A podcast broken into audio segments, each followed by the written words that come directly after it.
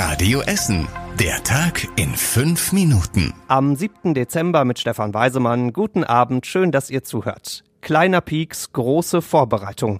Seit dem Wochenende wird in Rüttenscheid das große Impfzentrum aufgebaut. In einer Messehalle stehen da jetzt ganz viele weiße Trennwände. Dazu kommen Regale und Kühlschränke, in denen der Impfstoff später gelagert wird. Der Ablauf wird später ungefähr so aussehen. Als erstes gibt's einen großen Wartebereich. Dahinter stehen dann zwölf einzelne Kabinen, in denen geimpft wird. Heißt also, zwölf Menschen können gleichzeitig geimpft werden. Am Ende kommt dann Wartebereich Nummer zwei mit einer großen Leinwand, auf der die Wartezeit steht, denn jeder Geimpfte muss erstmal eine halbe Stunde warten, bevor er nach Hause darf. Und wem es nicht so gut geht, der kommt dann zu Ralf Nebel und seinen Kollegen vom ASB. Hier kommen zehn Liegen hin und zusätzlich steht hier immer auch ein Rettungswagen bereit. Ne, wir sind ja auch schon ziemlich weit und gut organisiert.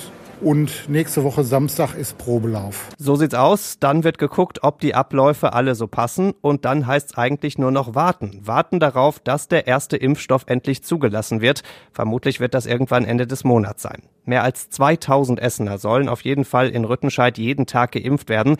Wer da ganz genau als erstes drankommt, ist noch nicht abschließend geklärt. Die Impfkommission hat heute nochmal empfohlen, zuerst Ärzte, Pfleger und Ältere zu impfen. Aber da gibt's noch viele Fragezeichen. Zumindest gibt es zwei ganz klare Aussagen. Zum einen, die Corona-Impfung ist kostenlos und zum anderen, die Corona-Impfung ist freiwillig. Praktikum praktisch nicht praktikabel. Das hören gerade tausende Schüler bei uns in Essen. 5000 von ihnen brauchen in den Klassen 8 und 9 einen Praktikumsplatz. Aber viele Firmen sagen gerade, bei uns sollen so wenige Menschen wie möglich reinkommen wegen Corona. Deswegen besser keine Praktikanten. An der Elsa Brandström Realschule in Bergerhausen wurden einige Schüler sogar beschimpft, als sie in den Firmen angerufen haben.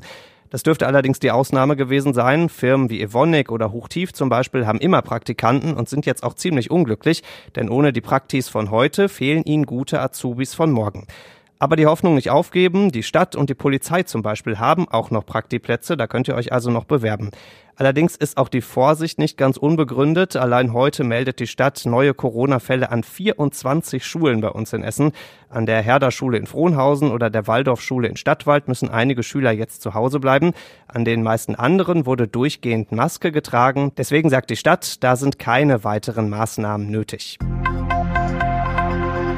Ein großes Clantreffen am Freitag in Altenessen, eine Schlägerei mit Eisenstangen, der Angriff auf einen Möbelladen in der Innenstadt. Bei uns in Essen war es in den letzten Tagen ziemlich unruhig und jetzt ist klar, dahinter steckte ein Streit zwischen zwei großen Familienclans. Der hat wohl schon länger geschwelt hier bei uns in Essen. Jetzt ist er eskaliert. So weit, dass ein junger Mann am Freitag auf der Viehhofer Straße mit Schlagstöcken zusammengeprügelt wurde und kurz darauf 15 Mann mit Hämmern einen Möbelladen auseinandergenommen haben. Die Polizei konnte verhindern, dass da noch mehr passiert ist jetzt am Wochenende. Heute sagt sie, dass der Streit wohl beendet ist. Beide Familien haben das der Polizei nämlich so gesagt.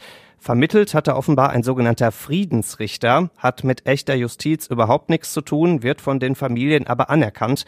Hoffen wir also, dass es jetzt zumindest deutlich friedlicher bei uns weitergeht. Da muss Altenessen wohl bald in Weltaltenessen umbenannt werden. Schüler der Gertrud Bäumer Realschule in Altenessen sind gerade an einem ziemlich coolen Projekt dran. Sie bauen gerade eine Stratosphärensonde mit Kameras. Die wird am Mittwoch 40 Kilometer hoch in den Himmel geschossen. Das Ganze geht mit einem Heliumballon. Von dem Flug und auch von oben machen die Kameras die ganze Zeit Aufnahmen. Die wollen die Schüler Ende der Woche dann auswerten. Und damit die alten Essener Sonde nicht für ewig irgendwo über uns rumfliegt, hat sie noch einen Fallschirm, der sie später sicher wieder auf Essener Erde zurückbringt. Ähnlich ist das Ganze vor acht Jahren alles bei Felix Baumgartner gelaufen. An den erinnert ihr euch vielleicht noch an diesen Extremsportler, der aus der Stratosphäre oben runtergesprungen ist. Die Schüler in Altenessen dürfen aber alle auf der Erde bleiben bei dem Experiment. Und das war überregional wichtig. Reichen die aktuellen Corona-Regeln aus? Nein, sagen immer mehr Politiker. Ganz vorne auch Bundeskanzlerin Angela Merkel. Mir wird gerade zu viel über Glühweinstände gesprochen und nicht genug über Krankenschwestern, hat sie heute gesagt. Deswegen will sie vor Weihnachten auch nochmal ein neues Corona-Regel treffen. Auch NRW-Gesundheitsminister Laumann hat heute nicht ausgeschlossen, dass die Regeln vor Weihnachten doch nochmal verschärft werden an der einen oder anderen Stelle. Bayern macht das Ganze vor. Da gibt's ab Mittwoch unter anderem Ausgangssperren in Corona-Hotspots. Und zum Schluss der Blick aufs Wetter. Morgen gibt's ruhiges Frühwinterwetter bei uns in Essen. Es gibt viele Wolken, bleibt aber trocken, dazu kühle 4 Grad. Die nächsten Nachrichten bei uns aus Essen gibt's bei Radio Essen wieder morgen früh ab sechs. Bis dahin wünschen wir euch einen schönen und gemütlichen Abend. Das war der Tag in fünf Minuten. Diesen und alle weiteren Radio Essen Podcasts findet ihr auf radioessen.de und überall da, wo es Podcasts gibt.